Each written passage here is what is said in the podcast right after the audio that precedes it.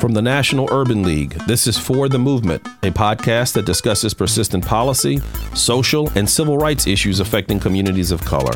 I'm Don Cravins Jr., Senior Vice President of Policy and Executive Director for the Washington Bureau. And I'm Tony Wiley, Director of Advocacy for the National Urban League. On this week's episode, we have a very special treat as we celebrate the life and times of Dr. Martin Luther King Jr.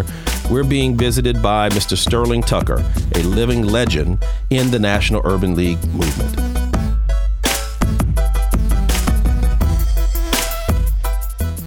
Tony, I got an opportunity to spend some time with uh, Mr. Sterling Tucker, who, as I said, joined the Urban League in 1945. Wow. And uh, Mr. Tucker is 95 years young. And uh, you will hear on this interview that he really talks about the Urban League almost from its infancy into its present. And, and what I found to be the most interesting was as he progressed in his life, like like us, like all of us, he had the Urban League meant different things to him. Right. And he was part of it during such a crucial time in our nation's history, during the 40s, during the 60s, during the 70s and 80s. And uh, he's been in retirement, but he is still, you'll hear, very vibrant and still very much informed. But it was just a highlight of one of the highlights of my time at the Urban League, getting an opportunity to speak to him. I mentioned to you, I thought a lot about you and, and our young professionals in the interview because you'll hear a lot of it is when he's young. He talks about how he felt the Urban League should be doing more right. and pushing more. And you and I have that discussion often that we, we it, it's a movement. We got to keep moving it. Correct. And um, we often miss that Dr. King, as well as Mr. Tucker, as well as Whitney, they were what we would consider young professionals. Yes, today. yes, at that time in their life, right? We forget that they were in their thirties, and and right, we see them as they, they, they looked older, right? I mean, maybe it's the black and white photos, but you're right. These men were these these men were young men and young women. He'll, you'll, you'll hear Mr. Tucker talk about Miss Cernoria Johnson, who was the first executive director of even the Washington Bureau. This she was a young woman at that time, right? Um, I think it's really important that the young people in our movement um, hear this because some of the things that we talk about that we have before and after conference, during lunch, you know, those conversations, you'll hear a lot of that in uh, Mr. Tucker's um, interview. Um, but one of the things that I really like, we um, you know, idealize and glamorize our leaders, um, but they're human also. Right. And I love to hear the human story behind the movement. You know, how did they blow off steam? Right. Um, you know, who who was the jokester amongst them? Because um, these were young people who had families. Yes. Um, they also had a lot of responsibility and pressure, pressure of a whole nation on them. Yes. So um, I'm really excited to hear that, and this is a great thing to hear during this um, Martin Luther King week that we we will be commemorating. He, uh, I asked him about Dr. King, who he knew well, and he says Dr. King had such a great personality and a great sense of humor. Hmm. Um, said he was a very serious man, but had a great sense of humor. I asked him about uh, Mr. Young, Whitney Young, and he I said, "What type of gentleman was Mr. Young?" He said, "That is exactly what he was. He was just a, a consummate gen- gentleman." So he he does share some very good stories that I think you and the and the listeners are going to enjoy about how they blew off steam after the event. And there's one story in there about his daughter, his young child. Um, when he was giving up hope or just tired. Mm-hmm. He said he went home one night and he was very exhausted. They'd been planning the march on Washington and he was he was just he said he was very tired. It was a lot of work. Mm-hmm. And his little child, I don't remember if it was a daughter or son, was humming "We Shall Overcome." Wow. And that's what gave him the drive to keep pushing. So it's great interview. Uh, and I, just want to thank Mr. Tucker for his time. And like I said, he's 95 years young and was has always been willing to continue supporting the Urban League. And you're going to hear about his his successful pathway from an affiliate, a, a young professional in, in 1945 to an actual executive director or president of an of an affiliate, and then retired as the president of the Washington Urban League, our, our, our local affiliate here but was just part of so much of the history. So I'm excited. Um, I don't want to give it all away.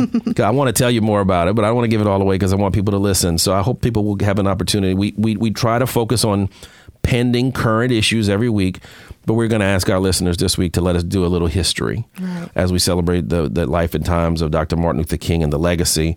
And we thought fitting for us was to talk to Mr. Tucker, a living legend in the Urban League movement. And then, Tony, you've got a great episode coming up after in the in the following week, right? Yes, we're going to talk about, um, as I said before, human trafficking and its impact in our community, and how to get um, more resources to people of color in this area. And um, what you'll learn is that a lot of research is going on in this in this area, but it's not necessarily reaching our community, and our community is, of course, dis- disparately um, impacted by it. So we are going to hear some um, words and some um, some very interesting statistics from someone who's actually a survivor of human wow. trafficking. And and you know what? You've educated me just the, the, the, couple of weeks we've been talking about it. We hear sex trafficking all the time, and you've been very very clear that it's not always just sex trafficking; it's human trafficking. Right. There are a lot of different ways that these women are being abducted and abused and used. Um, and we need to think about it in a holistic view, not just one one that one um, term define what's happening. Right. And it's not just our women, it's also men. Men are being okay. sex trafficked as well as trafficked for labor okay. and domestic work as well. So um, it's going to be a really interesting conversation. Hopefully, it won't be the end. Uh, of that conversation. Well, I want to thank you for your leadership on that issue, and we are definitely looking forward to next week's episode to hear more about that. Well, stay tuned. We'll be right back with Mr. Sterling Tucker. Mr. Tucker, you are a living legend, and you have been around the Urban League movement for, for many, many decades. And so, thank you so much for being on our program. I, I want to talk to you about how did you come to be an Urban Leaguer? When, when was the first time you got involved with the Urban League? Well, I, uh, uh, you know, I used to say once an Urban Leaguer, always an Urban Leaguer. Yes, sir. Well, I was always an Urban Leaguer. I grew up in Urban League. Uh, from Akron, Ohio, as a young student, I worked as a volunteer in the Urban League.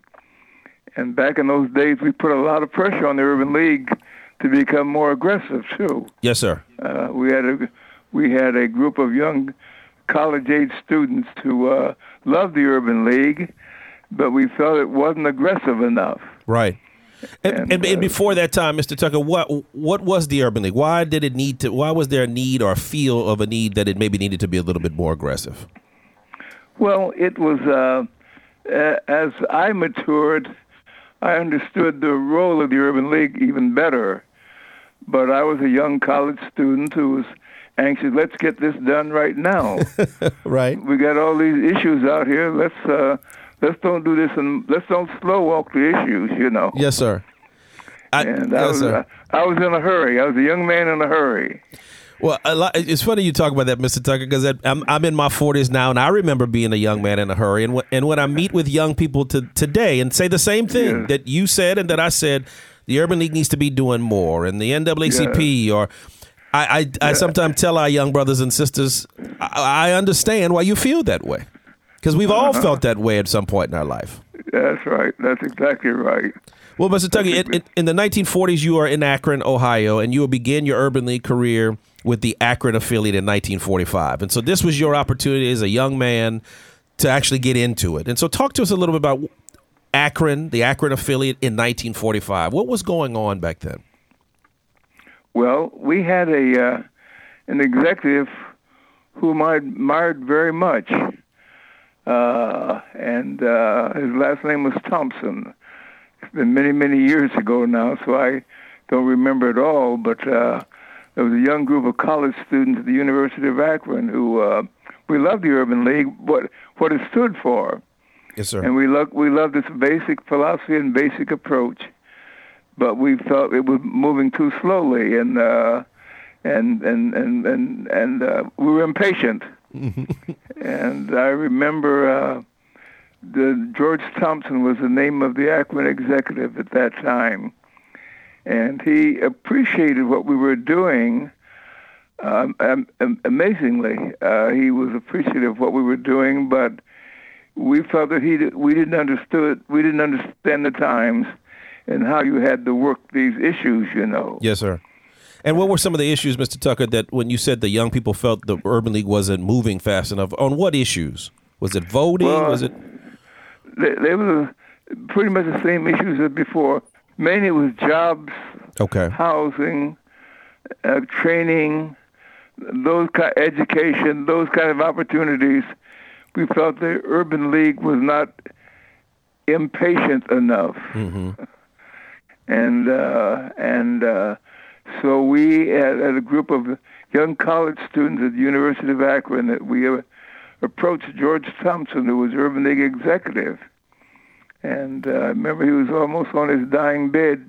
He invited us to the hospital to talk to him. Uh, we were explaining what our concerns about the Urban League.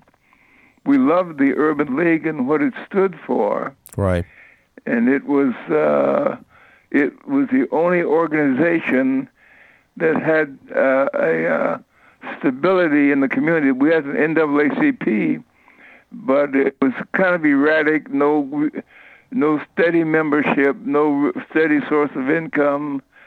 Not very good organization at that time in the local branches, branch you know, and uh, but in the urban league it had a staff it had a strong board. It had a strong philosophy, and it seemed like the right organization at the right time, but needed not be it was slow walking the issues. Yes, of. sir.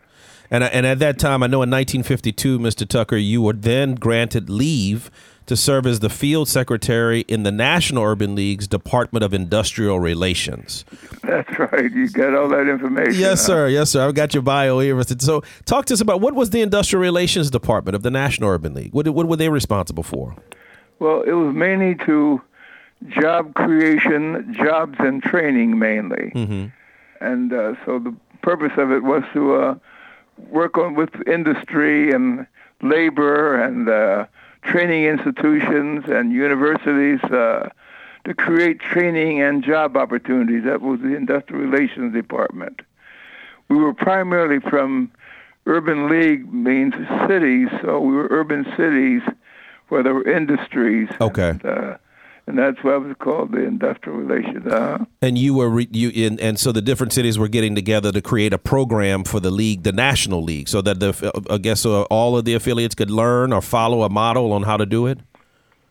Well, well, we had a um, the Urban League has always been an organization with uh, with a strong philosophical base and and sound organizational structure that was a, kind of a um, one of the things that made the Urban League uh, interesting because it had the ability to follow through, you know, right. to plan, to work with training, to follow through, and uh, to reach out in all kinds of directions. So it was a good organization in that regard to uh, to work with and to be with, but we felt it needed to be uh, more aggressive. Yes, sir. And so I know Mr. Tucker from 53, 1953 to 1956. You were also the executive director of the Canton Urban League. You spent some time there. Yes. And, and then we ended up, we, we you got to Washington, D.C. In 1956, you accepted a new position as the executive director of the Washington Urban League, where you stayed until 1974. Let's talk yeah, about your time. Yeah, well, let me tell you how I got here. I was in, uh, I was, uh, I was kind of considered back in those days a kind of a fair-haired boy in the urban league. I was young and aggressive, and uh, and the older guys kind of resented me. But uh, Lester Granger, who's the head of the Urban League, kind of respected what we were trying to accomplish, even though we were pushing him, you know, to do more. Right. In, in the urban league, and uh, I was in. Um, in, in Akron at the time, and I was invited by the Washington Urban League. Lyle Carter was the executive of the Washington Urban League, and uh, and I was invited to come to Washington Urban League uh, to uh, uh, because there was a vacancy. Lyle was leaving. Lyle was a lawyer who, a lawyer out of New York. His mother was very active in New York politics and uh, and Lau was not basically a lawyer. He, I mean, an urban legal. He was mainly in law practice, mm-hmm. but uh, uh, but was came to the Urban League, Washington Urban League at a time when it was uh, in between executives, and so I was invited to the uh, Washington to uh, be interviewed to be the executive, and I met with Lyle had us home for dinner the night before I meet with the board. And what Lyle said to me was, look, he says that my background basically is as a lawyer, and I'm not a don't have the kind of an urban league, traditional urban league background. And he said, I think I've carried the urban league as far as I can carry it. Mm-hmm. And I said to the board that I think what you ought to do is to try to identify an executive, someone who was a kind of career urban league person, who had that kind of a background and continuity with the urban league movement. Yes, sir. And so I met with Lyle that night with, at dinner with his family, and I met with the board the next day. And uh, I remember meeting with the board and the personnel committee in the morning, and uh, and then I went to lunch with a friend from Akron who happened to be living in Washington at the time. And the board called me at the time to offer me the position before we were having lunch. and uh, I said, wait a minute, I got to get back. I just came, you know, to listen to an offer. Yes, sir. To, to talk about it, and I got to go talk to my family about it. Yes, sir. Yes, sir. But they wanted me to say yes right then. What I found out was that they had been talking. They had tentatively promised a job to someone from Pittsburgh.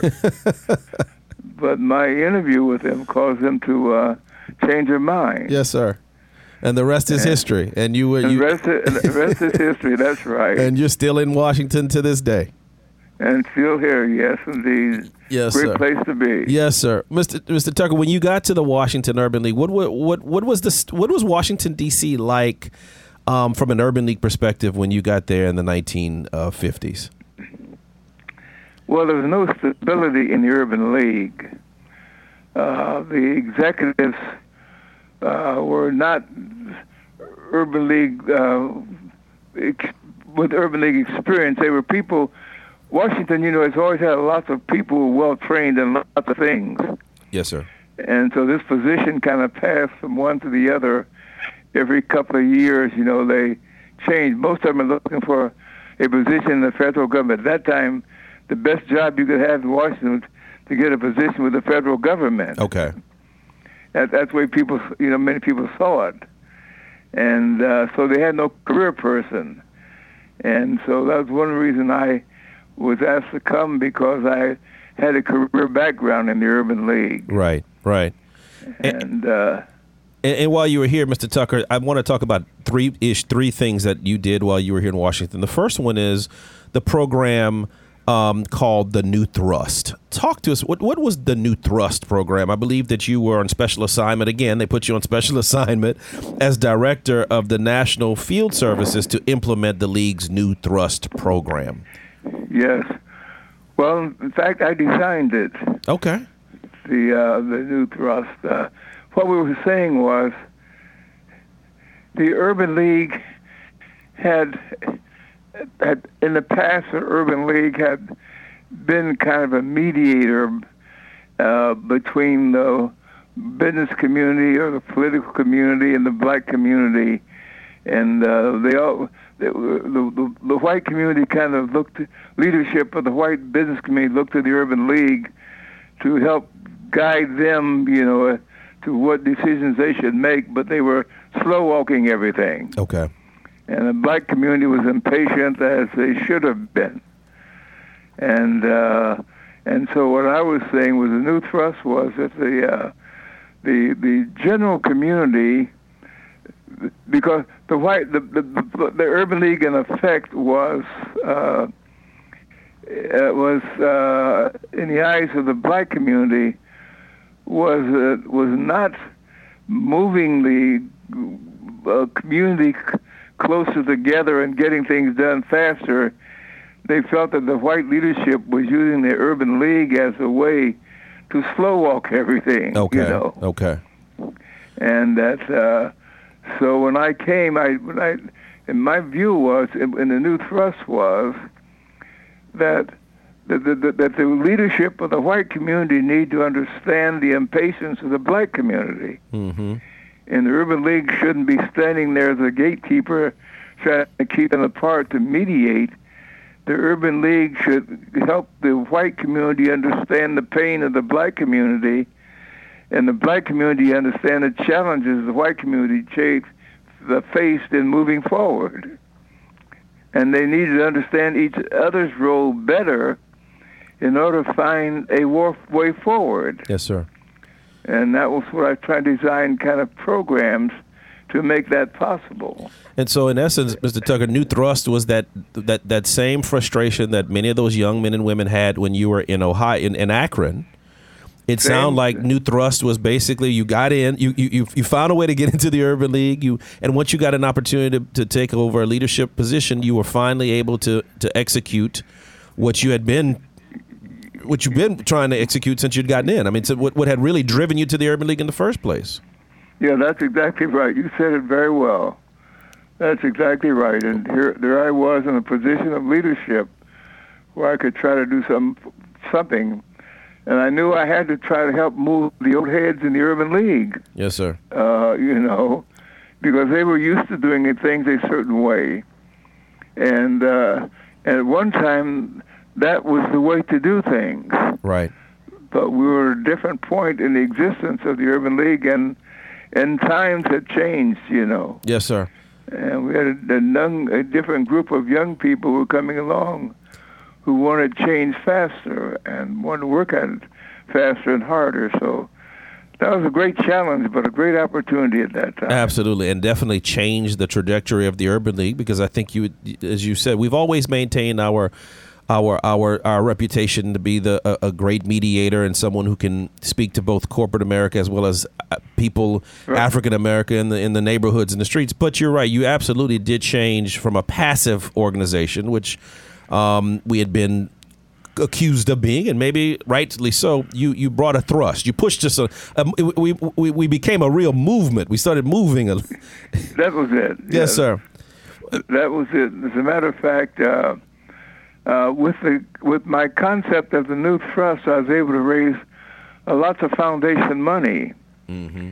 and uh, and what I was able to do with it, I must say, Whitney Young gave me lots of leeway with it to run the new thrust and to develop it and run it. And I took a lot of blows from many of my colleagues in the Urban League movement because I was challenging them, pushing them, pushing them. And uh, Whitney Young, who did uh, chief executive Whitney was very smart and wise. I took the slings and arrows, but he knew that it needed needed to be done, and so he stood back, backed me up a hundred percent. Yes, sir. You know, while I was trying to move the urban league urban league forward, and Whitney understood that the Urban League had to move forward. Mr. Tucker, one of the other things you did while you were here in Washington, and, and I know it was important to Mr. Young, it was important for you gentlemen thought it was important to create a Washington office, or as we know it now as the Washington Bureau, a policy yes, uh, office. Why was that important to you and Mr. Young to have a, a, a, a Washington, D.C. policy office? Well, the headquarters, of course, located in, in New York. And yet, many of the policies and that we were concerned about in the country were were political, and from the, and from the government. And we so we we need to have those relationships with the with the White House and with the heads of government, and we didn't have that kind of a those kind of relationships. Uh, people thought that New York was the center of things, but that's why Washington, in many respects, was what we were trying to accomplish, was the center of things. Yes, sir. Know? Yes, sir. And and to this day, our national headquarters is still in New York, but uh, President Morial and, and his his predecessors, since you and Mr. Young created our Washington office, have always been so supportive of this office because, as you say, so much of what affects African America is not out of New York; it's out of the capital, Capitol oh, Hill. Yeah. Yes, sir. And and when you, I know for you served as an interim director of this office, but uh, we we've been so proud that we've been honoring in, in the Washington Bureau the first executive director, I guess full time executive director, Miss Cernoria Johnson. You obviously yeah. knew Miss Johnson. Can you tell us? Us a little bit about Ms. Johnson? What kind of woman was she, and why was she selected to be executive director of the Washington office? Well, Cernoria was, uh, I, I think she was from Oklahoma or somewhere. I'm not sure where she was from, but she had been the Urban League executive, and uh, and when they opened the Washington office, uh, which I helped to open Yes, sir. because the first office of the Washington office was in located in the Washington Urban League, you know, where I was executive at the time, Okay. and uh, I had an option of of uh, well for a short while I I was the Washington Urban League also contained Cernoria Johnson in our building uh, from the Washington uh, Bureau Washington Bureau Yes, sir. and uh, and so the uh, but we know we needed Washington, and then of course then it needed more space than we had in the Urban League for it, and they got their own space in Washington. Right. But we needed that Washington presence of the National Urban League uh, on a national basis in Washington, nas- on national issues. What type of woman was Miss Johnson? What what what was her personality like? We like I said, we don't know a whole lot about her. We've got a couple of pictures we've been able to dig up, and we've Yeah. not we've named one of our conference rooms after Miss Johnson. But what kind of woman was she? Well, Cernoria was uh, very, very smart, aggressive in a very unaggressive way, uh, had the ability to get along with everybody, and had some good political skills. So Cernoria Johnson was a good person, a good choice for that office. Yes, sir. Yes, sir.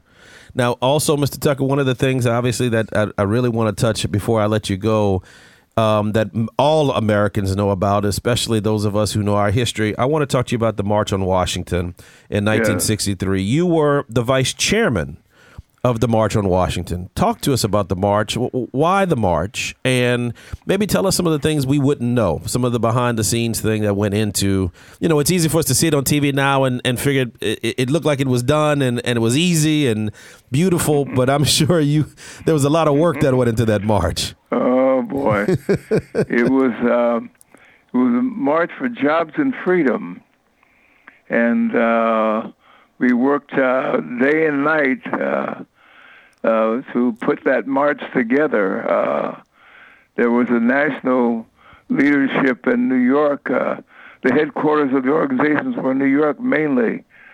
Uh, you know, the Urban League, the NAACP, uh, CORE. Uh, labor, uh, those organizations. Uh, but th- those of us in Washington who were part of the were the ones who did the legwork Yes, sir. To put that march together, and uh, it was an awful lot of hard work. Uh, I remember coming in one night uh, from we worked all day and planning half the night for the next day to do the march, and I came in. I was dead tired, and my but my little my little child was in her crib, two years old, and she was humming "We Shall Overcome." Wow.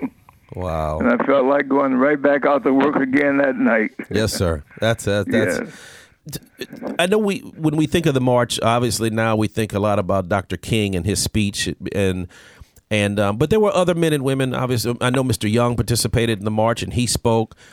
How did you come? How did the program come together? With hard work, lots of hard work, dedicated, unselfish work on the part of the uh, the, uh, the, uh, the, the the the the people in New York were the uh, I'm trying to think of his name now who was uh, uh, can't think of his name now who, who was kind of coordinating it all. Yes, sir. Uh, but the legwork was done by the counterpart organizations in Washington, the Urban League, Right. the NAACP, CORE, uh, and uh, forget John Lewis's organization at the time. Uh, the, Was uh, it SNCC? uh, yes, SNCC. Yes, sir.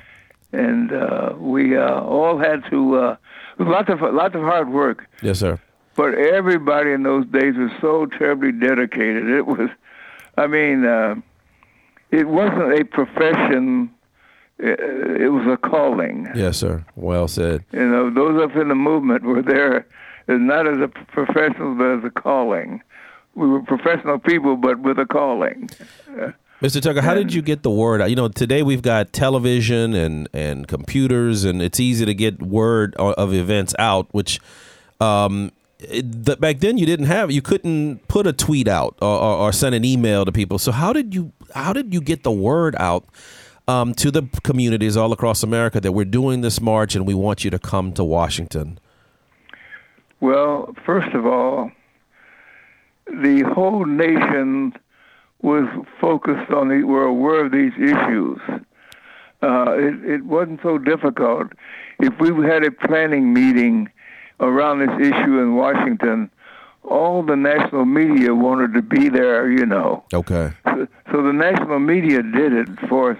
We didn't have to do much, but just just hold the meeting and and and call a press conference, and they'd be present, you know. Wow. Wow. Uh, so there was, there was, no issue then. Today you got to fight for space, you know. right, right. You, you got to fight to get attention today, but in those days the issue was so hot, yes, burning. Sir. The whole nation that they thought watching. you were having a meeting. They'd be running to find out what you're talking about. Mr. Tucker, tell me about Mr. Young. Talk to us a little bit about Whitney Young. Um, you obviously spent a lot of time with him before the march. Um, you worked with him, and what kind of gentleman was he? I've read his books, and we've watched the the, the Power Broker, the video, um, which gives us a little snapshot. But he was obviously a friend of yours. Yeah. Well, when you say what kind of gentleman was he, that's exactly what he was, a gentleman. Yes, sir. Yeah, he and our families were very close and personal friends, and uh, we were confidants of each other uh, and worked together closely around these issues. Whitney was a man who understood how to use the talents of others. Uh, he was never jealous of his role or of his leadership responsibilities, or he didn't feel challenged by them. If Whitney saw in an executive or anybody in the organization as something that he thinks is good for the organization, Whitney would support it and wrap his arm around it. He was a great leader in that regard. And uh, so if you had leadership, you had an opportunity to exercise it. Yes, know? sir and have it respected and get it uh, focused. And uh, so that was so it made it very nice for me, you know, to be able to uh, to develop my own skills in that way and my own ideas and yes, my concepts of what we ought to be doing and how we ought to be doing them was Mr. Young okay with, and if you and if you don't know the answer, but was he okay with the fact that he didn't get as much publicity as say Dr. King and, and some of the other leaders? It seemed like uh, uh, just from looking at his, his, reading his books and that he was all it was almost okay with being behind the scenes in, in, in some respects. Well, he was never quite behind the scenes. Of course, Whitney was an imposing personality, a wonderful speaker, and extremely well liked. So he could not be ignored or he could not be in the shadows of anybody. Okay. But Dr. King's image was so large that you know, you know, no one could get in front of that image. Yes, sir. And that, uh, and uh, so they all accepted it, but they all respected what Whitney had to bring, what what he had to offer, what kind of a person he was, what kind of leadership he brought. Yes, sir. But they knew that Martin Luther King was Martin Luther King Jr., you know. Yes, sir. Did you get a chance to spend time with uh, Dr. King? Yes, I knew him personally very well. Tell us a little bit about him, just from a personal standpoint. We obviously know his legacy and have seen his speeches and heard his speeches, and we'll celebrate his his his birthday and his holiday very soon. And just just did tell us a little bit about what what kind of man was he personally he was very serious man about what he did. He had a good sense of humor, a wonderful sense of humor, uh, but he, he never lost sight of his mission. Mm-hmm. He never lost focus on his mission, and that uh, and so he had. Uh, and I've often thought about it over the years that how, in the midst of so much around him, how he could be dang, remain so dedicated to that mission with uh, so much against him. Even large part of the black community were opposed to him and wanted him to slow down, you know. And in spite of all that, even though his image over the years now, they've uh, just everybody always loved him. Right. and that was not always true, not even in the black community. That was not always. There were many in the black community wished he would be more quiet and uh, Yes, sir. wouldn't be stirring things up so, you know. And uh, what he found was when he was in the South, uh, he was challenged, but he felt when he got to, he, he went to Chicago in that area, he thought when he came north with his movement, there'd be a greater support for it.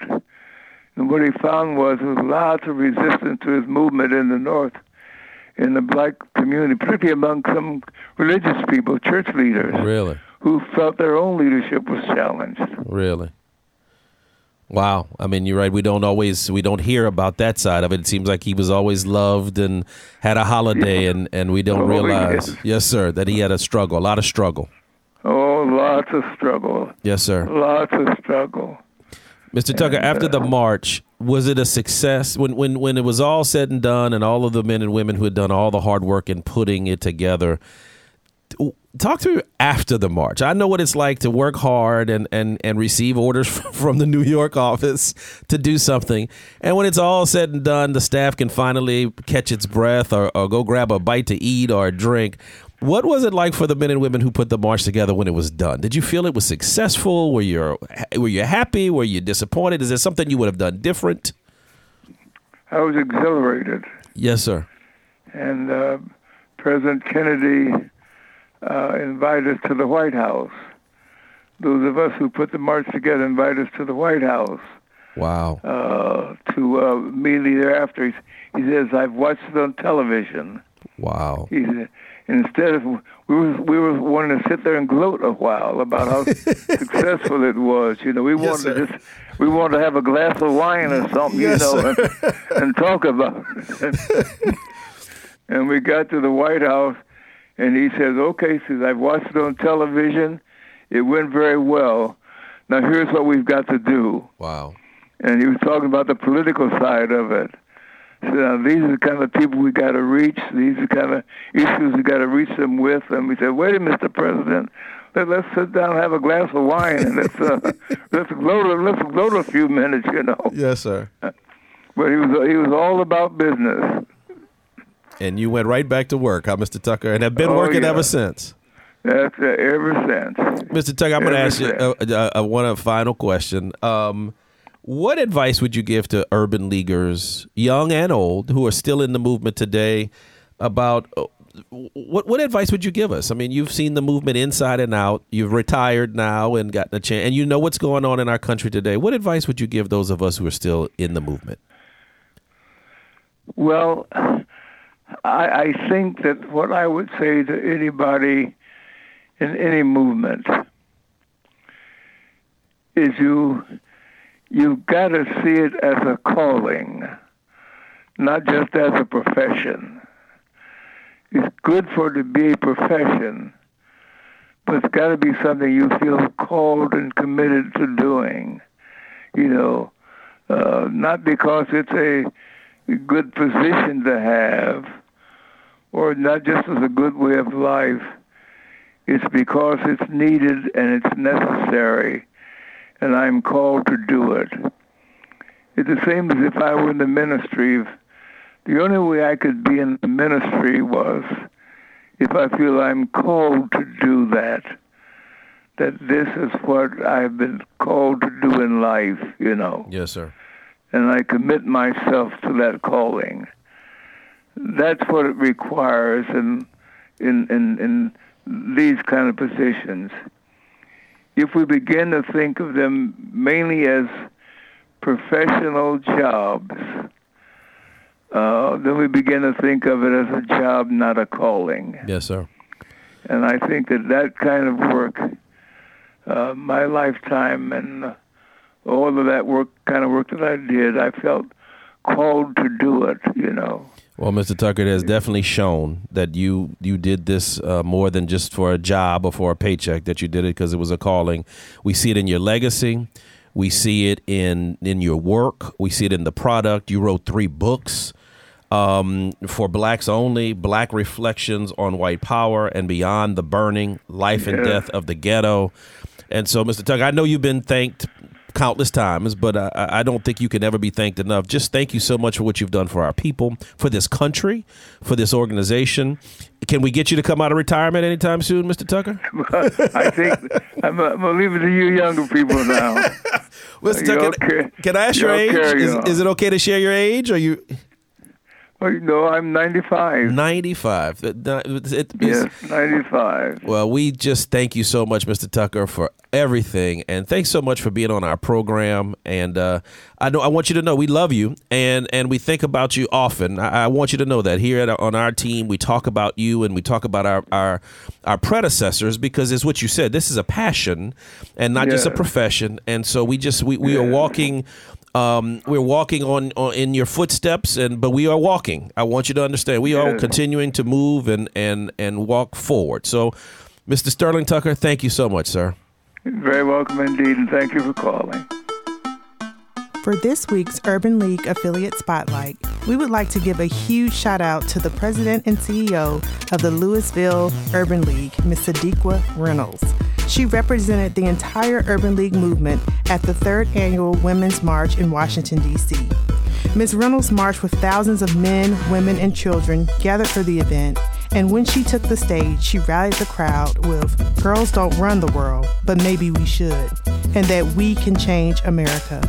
Thank you for your poise, your fire, and for representing us well on this international stage. If you would like to learn more about the Louisville Urban League, follow them on Twitter at LouisvilleUL and visit their website at lul.org. As always, you can follow us on Twitter at NUL Policy for updates. Be sure to rate us on iTunes, SoundCloud, and Google Play. Kudos to our production team at Podfly. And thank you for listening to For the Movement, presented by the National Urban League.